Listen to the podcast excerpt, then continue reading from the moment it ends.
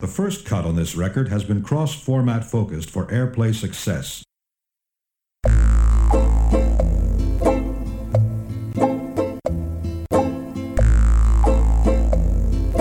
The men beat on their drums.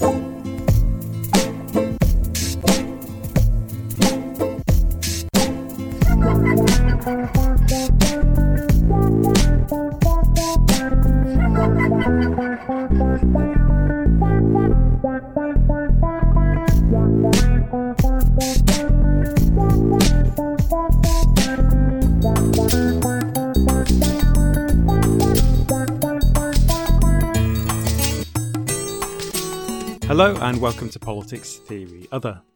My guest today is Sophie Lewis, and in today's episode we discussed the US Supreme Court's decision to reverse Roe v. Wade. We talked about why millions of Americans already lived in a post Roe situation, with abortion services made punitively difficult to access.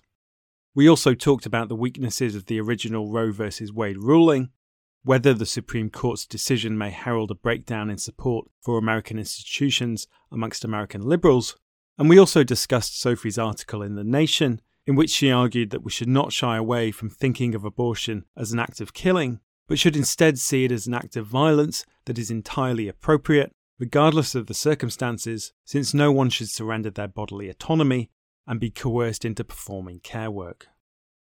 Sophie Lewis is a feminist theorist based in Philadelphia, where she teaches at the Brooklyn Institute for Social Research.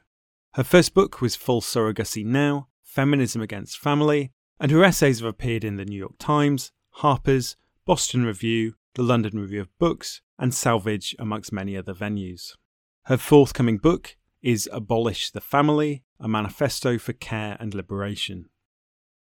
So, we're speaking a few days after the US Supreme Court overruled the 1973 Roe versus Wade decision, which is generally described as a ruling that protects the right to abortion, although more precisely, it's a, it's a ruling on privacy relating to rights under the 14th Amendment, and, and Roe affirmed the right of pregnant women to make a private decision with a doctor concerning the embryo that they're carrying. The Supreme Court also overruled the uh, later case of Planned Parenthood versus Casey, which had partially reaffirmed Roe versus Wade while effectively also making some concessions to the anti abortion position. Rightly, there's been an outpouring of anger and, and, sadness at the overturning of Roe, but the decision, of course, does not mean that the US is moving away from a situation where abortion was free and easily accessible across the country. And indeed, you wrote an article for Salvage Journal published before the ruling, in which you wrote that much of the South has been living in a post Roe reality for years. So, what did the status quo ante look like, and, and how did abortion rights vary by state?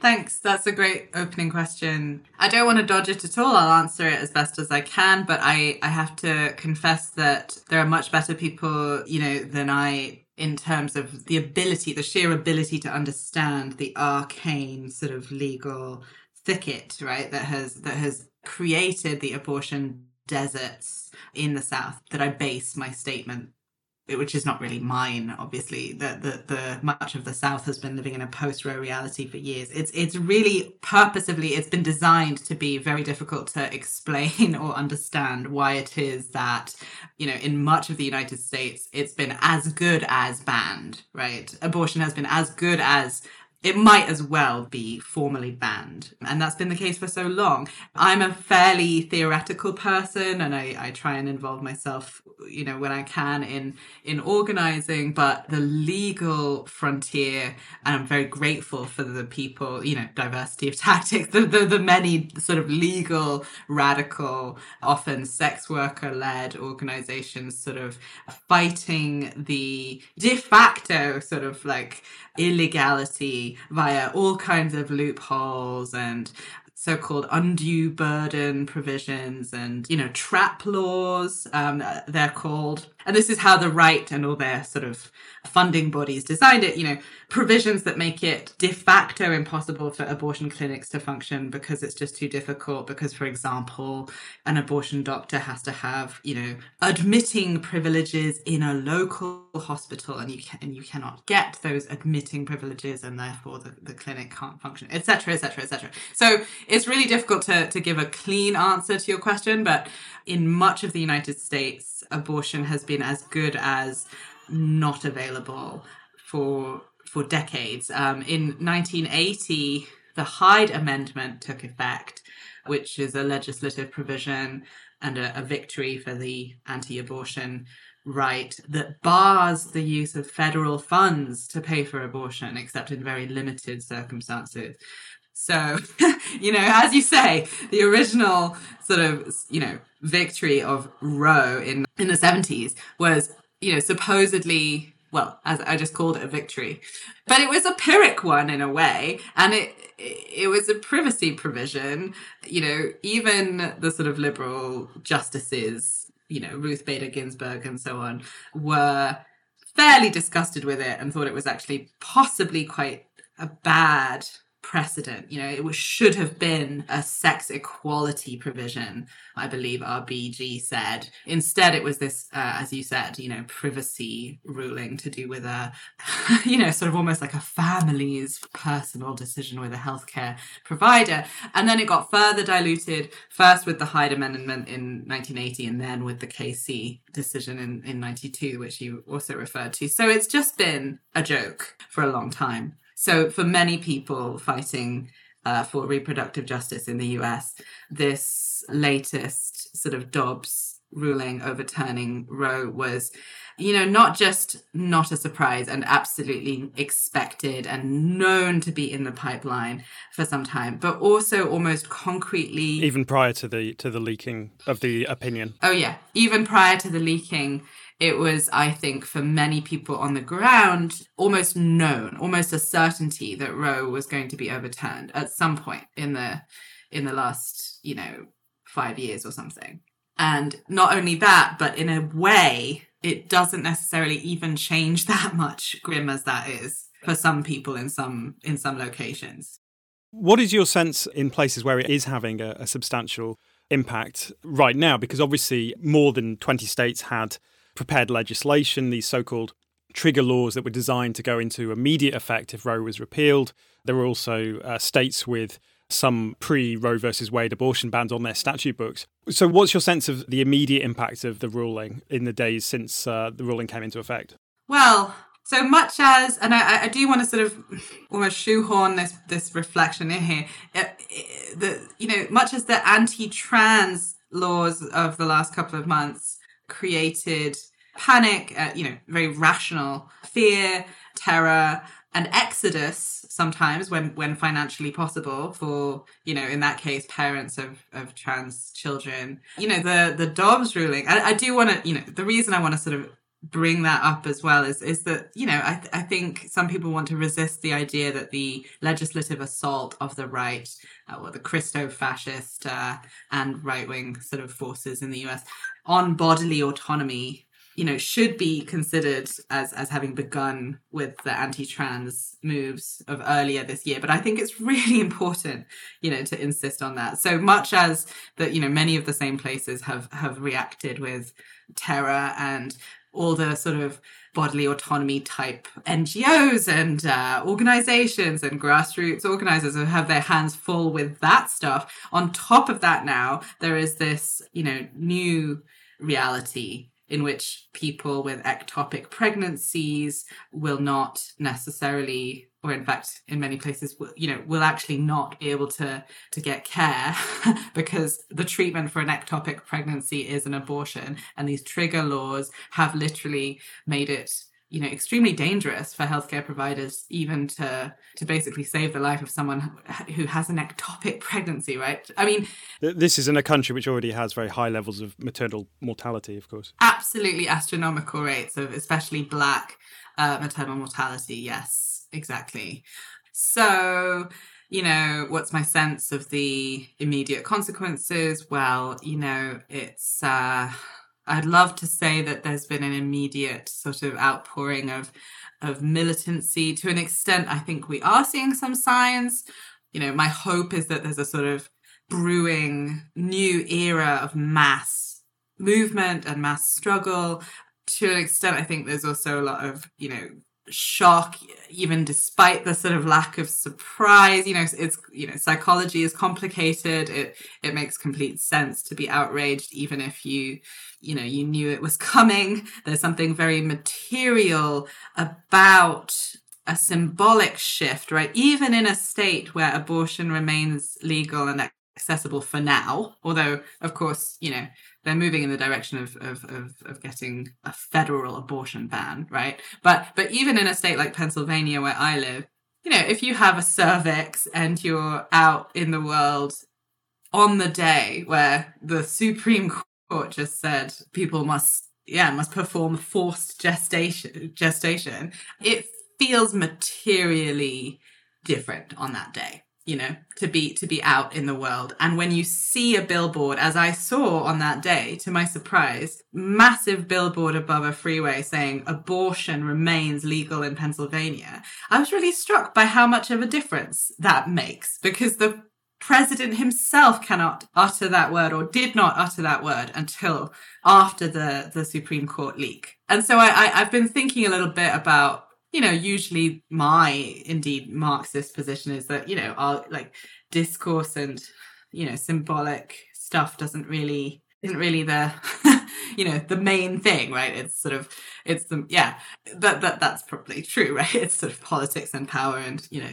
But on the on the other hand there's a, you know the two things can't be cleanly separated. And it, it's such a perverse thing in this country that abortion is indeed so illegalized and criminalized and gestating is so is so criminalized. Given that abortion is actually quite a popular and mass supported thing right? And so just having a sort of sense of that public support in the public realm i think is a sort of meaningful form of solidarity. Obviously there's lots of other things people can do which we can talk about later but um, I get the sense that yeah, there is a a mass response of um, of willingness to break the law. Doctors, indeed, my doctor is fully getting equipped, you know, and in you know networks to break the law, to provide sonograms to people, dilations and curettages, you know, provide abortion pills.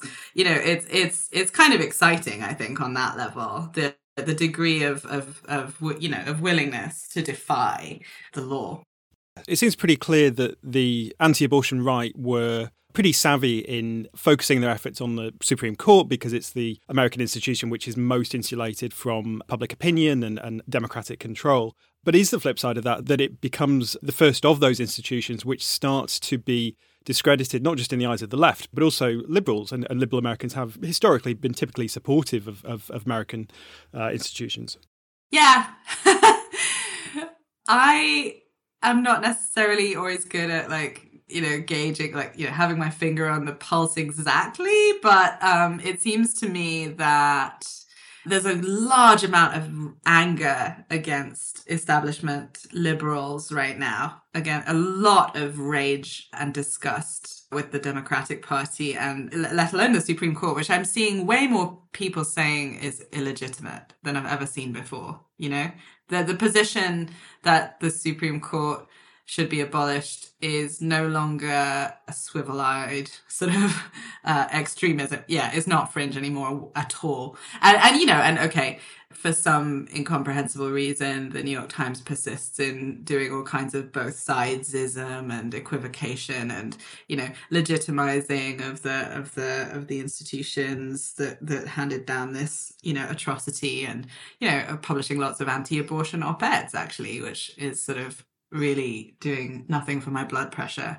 But I think that in itself is sort of interesting in terms of its disconnect from, yeah, a populist sort of mood you can feel almost crackling, you know, in the air of like, you know, well, fuck this shit, you know, burn it all down.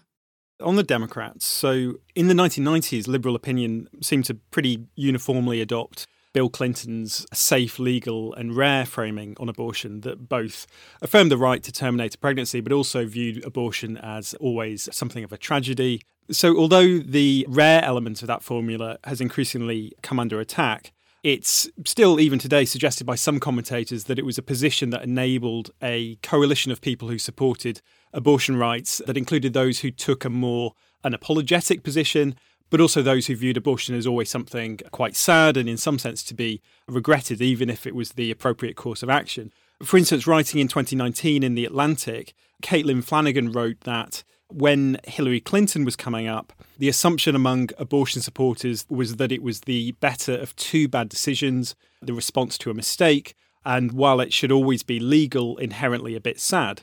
And she went on to say regarding younger anti abortion activists today, whether they mean to or not, these young women are introducing a purity test where there shouldn't be one within the community of pro abortion rights voters. In this new calculus, true believers are welcome, anyone else can find the door. Like so much of progressive politics today, this approach ignores the spectre of the FU vote, uh, the vote cast by people who are generally liberal but have had it up to here with being lectured about the incorrectness of their moral attitudes. What do you make of that kind of perspective?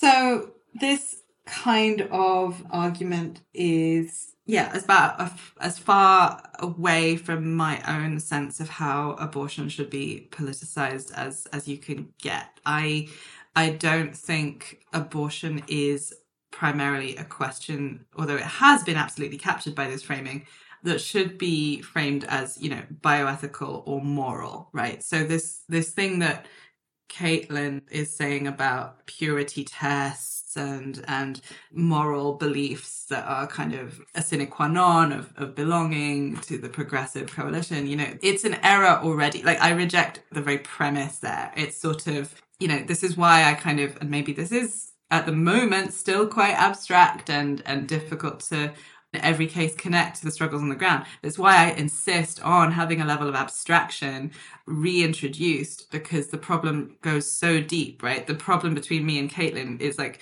its roots are in the question of what you think gestating is. I think we need to say it is labor. And once you actually internalize that, you know, it, it becomes much easier to sort of expand it into all of the politics of labor, which need to, if you ask me, be sort of anti work, right? The working class wants to abolish itself as the working class. Like, you know, labor is not a moral category, right? I don't want to turn this I don't want to cede this topic constantly to the sort of bioethical frame. And it's bananas to insist that people do anything really um, against their will, right? Uh, forced labor of any kind is surely supposed to be abhorrent, you know, to to anyone really in the 21st century, whatever, you know.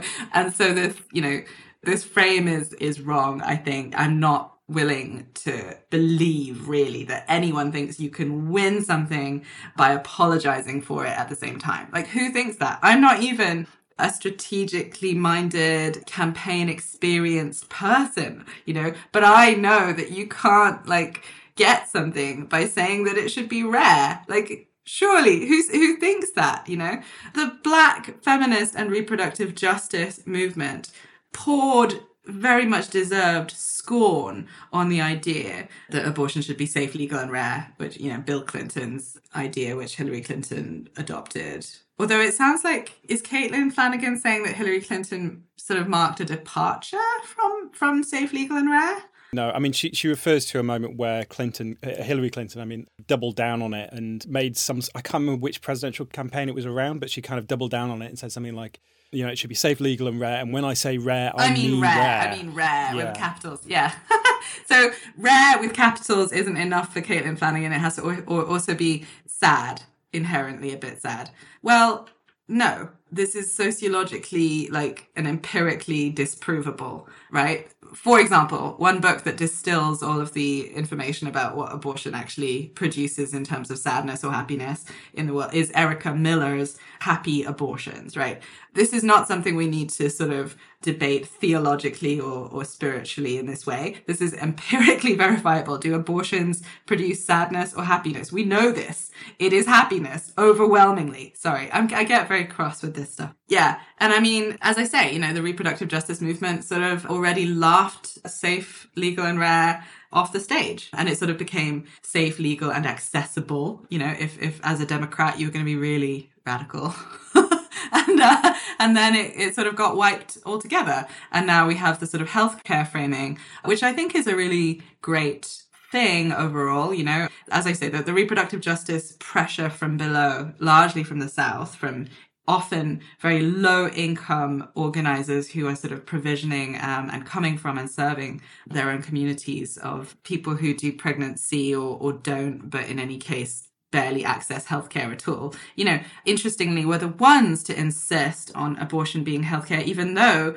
no one has healthcare in the US, right? It like, and that's the second, that's, I think, paradoxically what can be so radical about it, right? You can't choose uh, something you you can't get if you don't have access to healthcare because healthcare is privatized, commodified, commercialized, etc. Then that's the problem, isn't it?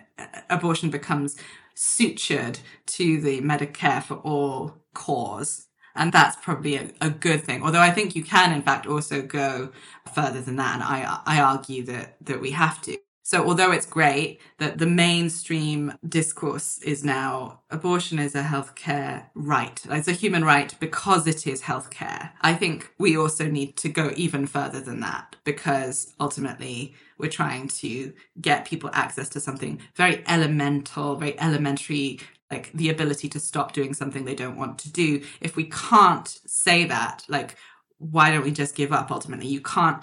I really refuse the idea that we get anywhere as a, a, coalition by you know throwing trans people under the bus throwing the wrong kind of abortion getter under the bus right? The, the the the person who wants an abortion for no reason other than she wants an abortion right? I don't think it helps us to cut people out. The the sort of the undeserving the you know the the imperfect victim or whatever the abortion haver who is not, you know, already a mother, who is not, you know, in danger of, you know, losing her health or her life if she carries on, you know, whatever. Like, no, why don't we just say what we want? Which is abortion, which is, you know, a beautiful thing. Many abortion doulas treat it as very sacred. It's a wonderful thing, to, if you think about it, to you know, to embrace this capacity to both say no and say yes, you know, to the making of new life, right? If you don't have the no, the yes becomes really quite meaningless. I suppose that gets, as I say, a little bit more abstract. But I do think, in a sense, that's called for, right? That's called for now because people understand that everything has been thrown at the wall, in a sense, in terms of campaigning for abortion and it, it hasn't worked you know? Why don't we have a, a real reset you know and, and think about you know the perhaps quite taboo ways of of vindicating this thing that could be available to us. Going back to that point about abortions typically producing happiness rather than the opposite which is the assumption of course would you want to say that that's in the main the case and that, that in many cases it's sort of complex that it can be a, an experience which does involve something akin to grieving, but which is nonetheless seen as seen as basically beneficial to that person's life. Mm-hmm. Oh, to be clear, and I'm really glad you've you know you've prodded me to to clarify i have no desire whatsoever. I think it would be just as bad in a way to sort of mandate happiness um you know around abortion. That's that's really not a mistake or a misstep I, I, I want to make right? People might be just as oppressed if they felt like they had to be happy about abortion because they were feminist you know as if they're mandated to to, to perform grief as they currently are you know in clinics but uh, yeah, empirically, it's definitely the case that um, people feel relief statistically way more than sadness, and sadness often is very short lived. But whatever, I raised it because of Caitlin Flanagan's quote about inherently sad.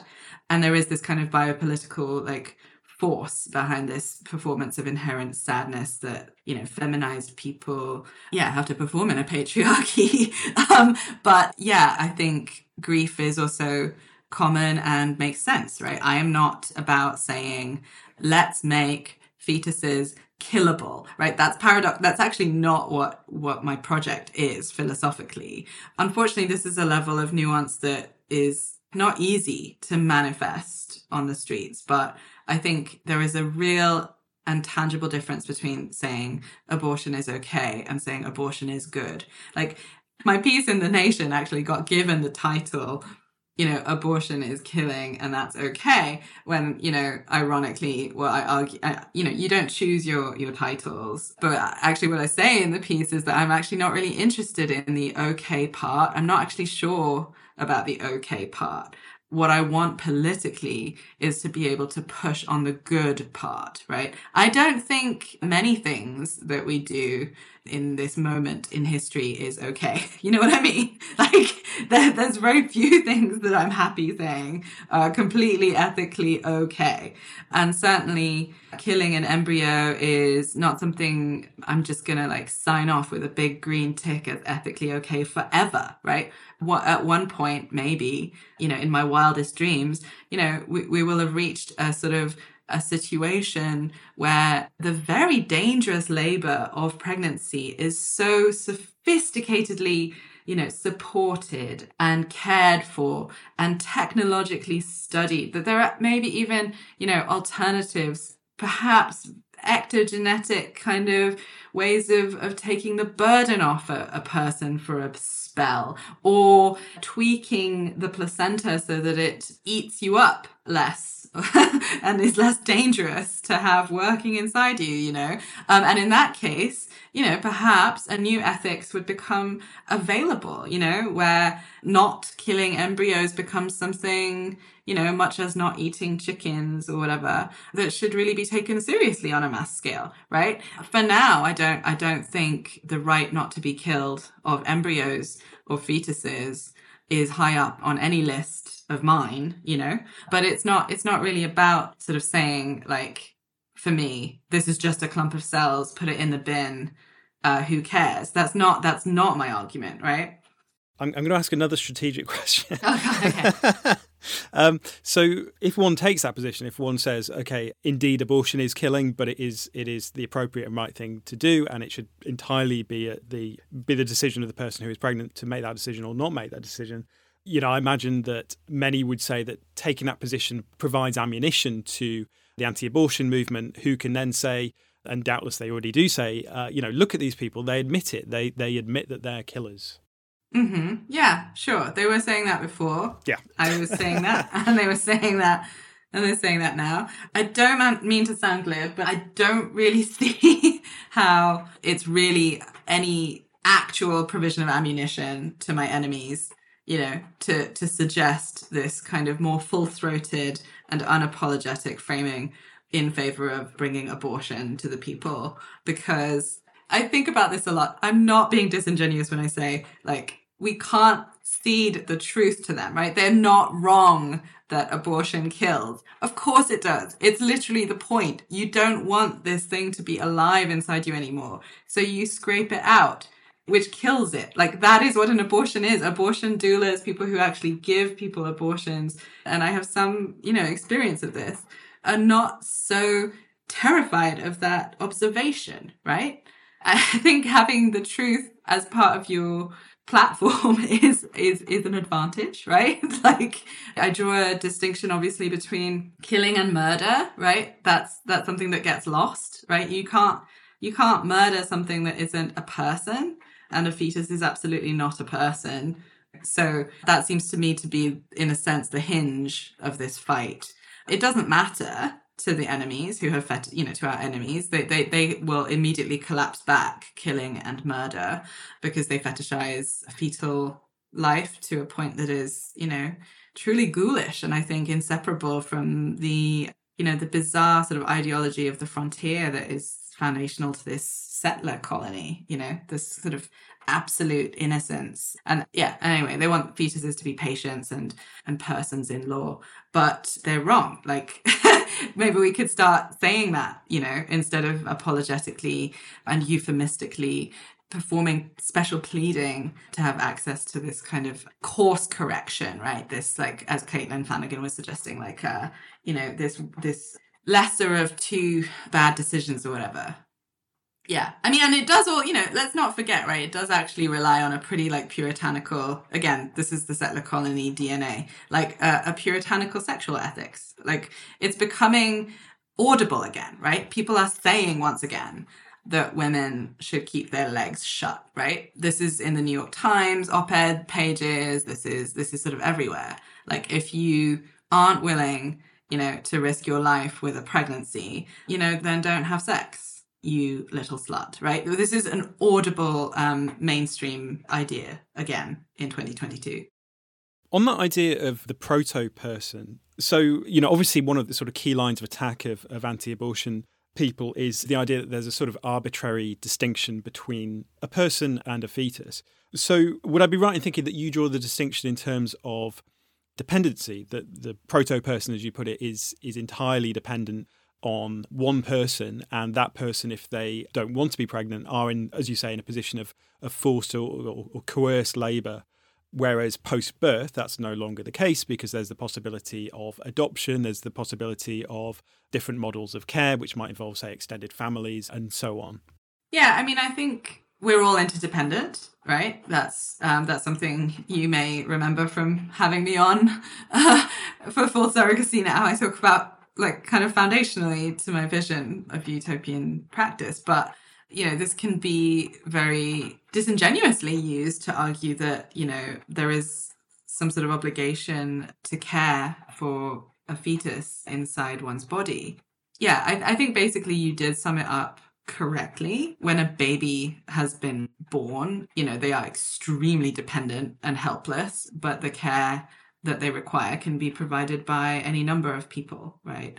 When a fetus is described as, you know, uh, helpless and dependent. That's true. It's also not necessarily like a, a moral claim in and of itself to having that care fulfilled, right? I think care, in a way, is, I mean, yeah, maybe this is now getting a bit too theoretical again for your liking but i think i think that you know care is romanticized too much on the left i think like the part that we don't like to say is that, you know, this isn't some kind of like zero sum argument. It's a sort of dialectical one. When we, when we say we need a care economy or like a society that really values care, like, okay, absolutely. But sometimes this becomes almost like a policy demand for simply more care. And I think this really frustrates me because there's all kinds of care there's all kinds of care happening. You know, social reproduction, as Marxists call it, functions for capital and it cares for people to the extent that in a sense like it will still allow capital to function right? That care is often bad.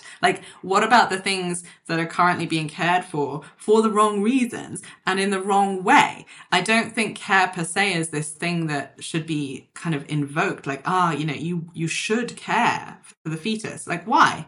No you know the reality of social reproductive life is so much darker and weirder and uh, more complex than that, right? We really do. This is the sort of almost the, the, the flip side of the bizarre valorization of, of maternal sacredness by the sort of Christo-fascist, like capitalist regime. It's like, no, really, we have power to give one another breath and to give one another shape and life, you know? And that means that we are often choosing to not right? It, it, it necessarily means that. Because capacities are, are limited and they're especially limited under capitalist social relations. Again, I don't think it is a, a sort of like a, a zero sum or some kind of like Malthusian argument. Like, I think there is sort of desire in play. I think desire is a good enough reason. If you do not want to care for someone, you will not, right? You do not have to and that should that should be part of what we celebrate i think in a way. But i think actually you know this makes me sound quite like traditional almost like rad femme. Like the reason this is impossible to swallow is because of the maternal and i mean that in a gender kind of inclusive way but like the gestational sort of maternal authority like the creative power that that it implies, right? It's truly up to a gestator whether or not a person is created. Like that is actually the thing that this misogynist society cannot fathom, I think. Cannot accept. It's scary. It's really scary. Yes. I mean, do you think that because that's so sort of deeply rooted that that perhaps leads into the sort of line of argument whereby it's kind of suggested that in in some sort of post-capitalist utopia everything changes and, and actually you know because we would be able to provide much better healthcare there'd be all sorts of uh, sort of social support that that would change the moral calculus when it comes to abortion. And perhaps you don't think it should really, because it should, the sort of bodily autonomy issue, it shouldn't be overturned by those material circumstances necessarily.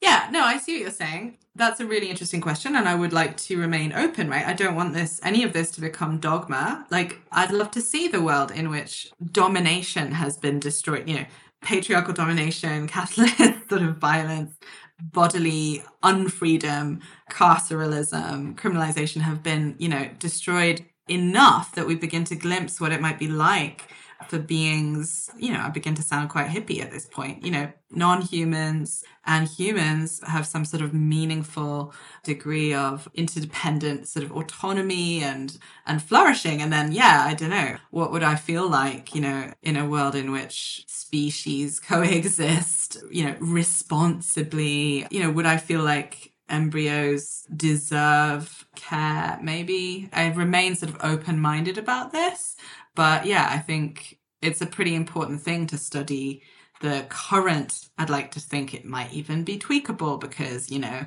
all sorts of things about natural human biology are in fact tweaked all the time to benefit us. But, you know, to study the current biology of placentation, right, of human pregnancy is, I think, necessarily to appreciate that, you know, this is something mm-hmm. it's pretty mad to imagine asking someone to do against their will. It's deeply damaging and dangerous and injurious to the human body. And a lot of people, in fact, have been saying, I think, in the conversation at the moment, that they are just gobsmacked to learn about all that grisly, fascinating reality about pregnancy because they thought that abortion was the thing that was dangerous abortion is, you know, many hundred times less risky than pregnancy. And we're in this era where some groups are trying to be pro choice and activist by brandishing those old coat hangers, right, from the 60s and 70s era of abortion struggle. And that's actually really detrimental and counterproductive right now because we're in a completely different era.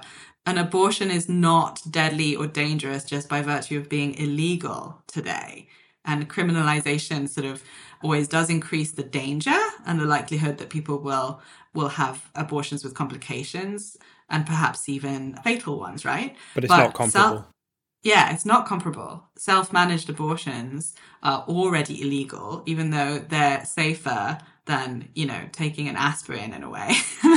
And they're more and they're completely effective a friend and a listener of the show, he was responding to the article you wrote. And so what he asked was if we imagine, say, that a child is born of an unwanted pregnancy and there is nobody who wants to care for that child, so that any care that then takes place is also coerced in the way that an unwanted pregnancy is coerced. Does that, and you know, this is a pretty inflammatory sort of question, but the question he was asking was, does that legitimize infanticide? No, bloody hell. you know, this is a great argument for family abolition, isn't it? Like, we should absolutely be deprivatizing care so that nobody is forced to depend on, on individual volition to a great extent, right, for their care.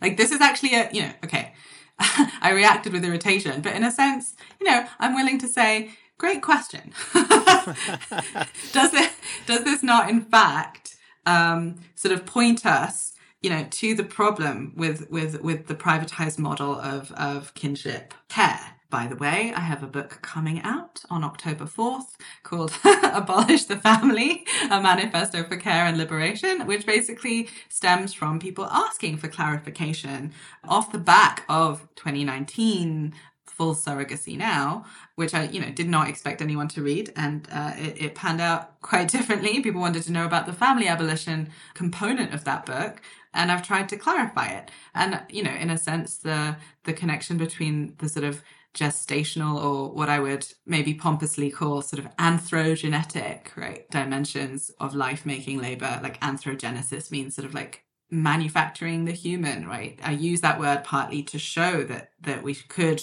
expand it as a category beyond a simple and literal pregnancy. But you know the connections between that and you know the private nuclear household could you know can be fleshed out. I hope other people are inspired to to help me do that. But yeah in a sense this this um phantasmatic sort of unwanted child whom nobody wants to look after and who i suppose this question wants to know, you know, someone who, by the way, would be justified in killing them. like, which, since there is no carer, uh, who who is who's got the commit- motivation to do that? Who, yes. yeah, yeah. which is you know maybe one of several objections one might. But yeah, uh, no, but this is not simply a phantasmatic child, right? Yeah, queer children get you know dispossessed and evicted all the time, right? Children whom no one wants to care for are very much among us, you know, and all of us, I would argue, are care deprived to an extent. And that doesn't mean that we simply embrace a politics of, you know, more care. All the world needs is care, care and more care. It's actually what kinds of care, organized how, and on what model, like private or common, right? What about the, the utopian, but also quite like mainstream and seriously considered at certain points in, in recent history, you know, architectural or urbanist policy proposals for minimizing the number of individual kitchens in a city, right? What about kitchens being sort of reinvented as something that are not usually inside people's private abodes, but are usually in the public sphere? What about doing the same with washing machines, laundries? You know, what about making the care that people receive usually or by default something that that can be in common and from a you know a public body or series of bodies of some kind rather than being tethered so so deeply to the sort of dyad of of mummy and daddy or maybe just one parent you know i think that is a, a an adequate answer to that question actually so i don't i don't regret being asked it Going back to the idea of of an unwanted pregnancy as forced labour. So in this case, as you say, you know, the product of that labour is life. Now, of course, I think, you know, many people would find the comparison with other forms of work surprising or counterintuitive because of course this you know this would seem to them to be a product of a very different kind to other forms of of labor and therefore the sort of comparison of coerced labor in another more sort of typical work context wouldn't really apply in the case of pregnancy. Can you explain why you think it, it does work as a, as a comparison? Yeah, there, there's a sort of, you know, uh, a real naturalization of all kinds of reproductive work under capitalism, but probably also beyond capitalism to an extent. I tend to be interested in specific in you know our current historic situation which is the the capitalist sort of use of this naturalization of reproductive labor that makes it appear as non-labor. So what you know what do i mean by reproductive labor? I mean wages for housework in this radical campaign of you know 1970 was interested in sort of centering it around housework the ensemble of sort of life remaking or making activities that take place in the so-called social factory right? The home which they wanted to point out was like another site in the in the circuits of accumulation that include the sort of the factory right? The, there's the factory and the social factory. And they listed among these activities you know not just feeding the worker, emotionally comforting him so he can go back to work the next day. And it's not necessarily a he. Rearing children, keeping a clean house, you know, cooking, but also gestating. Silvia Federici has changed her politics on, on pregnancy, but at the time she was saying every miscarriage is a workplace accident, which means that gestating itself is a sort of makes its own workplace, right? Anywhere where we are pregnant, we are in a sort of gestational workplace. I think this is not just rhetorical, it is true because of our historic circumstances as humans in capitalism who are organized according to a reproductive division of labor, you know, into often unpaid workers, you know, and this sort of dispensation is very gendered, even if it's not always you know mapped onto people who are in fact divided in a sex dyadic way right? But but the division itself is very gendered that says you know that that certain types of work are not work and they're naturalized as such as i keep saying.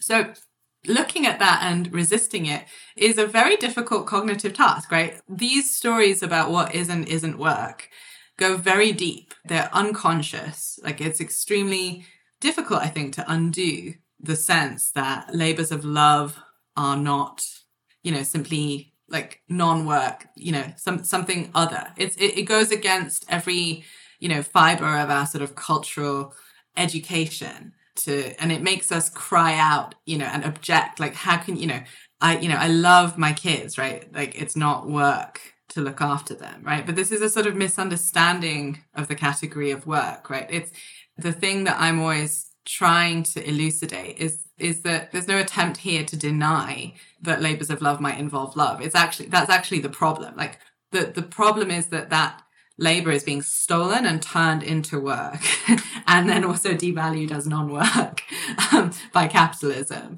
and like yeah you know it's particularly tricky with pregnancy literal pregnancy because it takes place inside the body 24/7 including when you're asleep and it you know it's something you can't back out of very easily and so it doesn't in fact resemble many other forms of, of work although i'd argue that there are points of comparison with other forms of of work. You know, you can perhaps think of forms of work that are difficult to simply stop or are sort of hooked up to machines of extraction or arranged spatially on production lines that you can't step back from without risk of injury or that you are in a sense performing when you're not entirely consciously doing so. You know there are all kinds of ways we're producing value but you know uh, with our social media habits our sort of leisure our consumption work is a very tricky category to nail down i think perhaps especially in recent decades right? And so i think it's not it's not so controversial to propose that something that has elements of conscious guidedness, right? Because a lot of pregnant people are really quite consciously sort of shaping the process, right? And elements of, of unconsciousness is still work, right? But I mean, definitionally, I guess it's less important to, to split hairs about that than it is to understand that, you know, you know, what Marx was really on about when he defined labor carefully and you know sparking a, a trillion Marxological debates about the value form, I think was really quite simple. Sort of the the, the perversity of our you know our societies is that the most important activities are ones that are invisibilized as labor right and I, I think that's you know that's sort of the fundamental thing as well it's like i don't mean to moralize work but I mean to pass through identifying gestating as as real and important labor in order to to imagine you know but like giving it the respect it deserves and potentially also rejecting the parts of it or loosening the grip of the parts of it that are currently really quite lethal and injurious to the people who undertake it right it's like it's it's on many different levels i think that that it makes sense both as a sort of workplace safety question like l- let us insist that no type of labor should cost 300,000 lives a year, right? Which is what, you know, pregnancy costs, right? And then, you know, millions more injured permanently. But but also because currently in a work society, it's by describing something as work that we make the first step towards recognition and respect that perhaps then then later will enable us to struggle against against work. Before we finish, I mean, I was I was wondering if there were any particular resources on abortion rights and, and supporting people who are trying to get a safe abortion that you might recommend, and also how listeners outside of the outside of the US might be able to support those efforts uh, too. Yeah, so well, there's a whole you know efflorescence of resources right now, and it, there's a lot to pick from. A really obvious one is the National Abortion Federation, the NAF, which is the Professional Association of Abortion Providers in the US. They help with abortion and travel fees if people are eligible. That's a good organization to point people towards if you know, for any reason, you know someone who needs to get an abortion um, in the States, in a state where it's not accessible to them. There's also the National Network of Abortion Funds, you can follow on Twitter at um, at abortion funds, and they are good as well because they hook people up with clinics that will take abortion fund money, if that makes sense. they don't have usually eligibility requirements. And uh, yeah, those two, I mean, the Yellowhammer Fund is a great fund to give your money to. The the Frontera Fund. I mean, I could I could you know I could just keep listing and listing, but yeah, the Brigid Alliance helps people travel.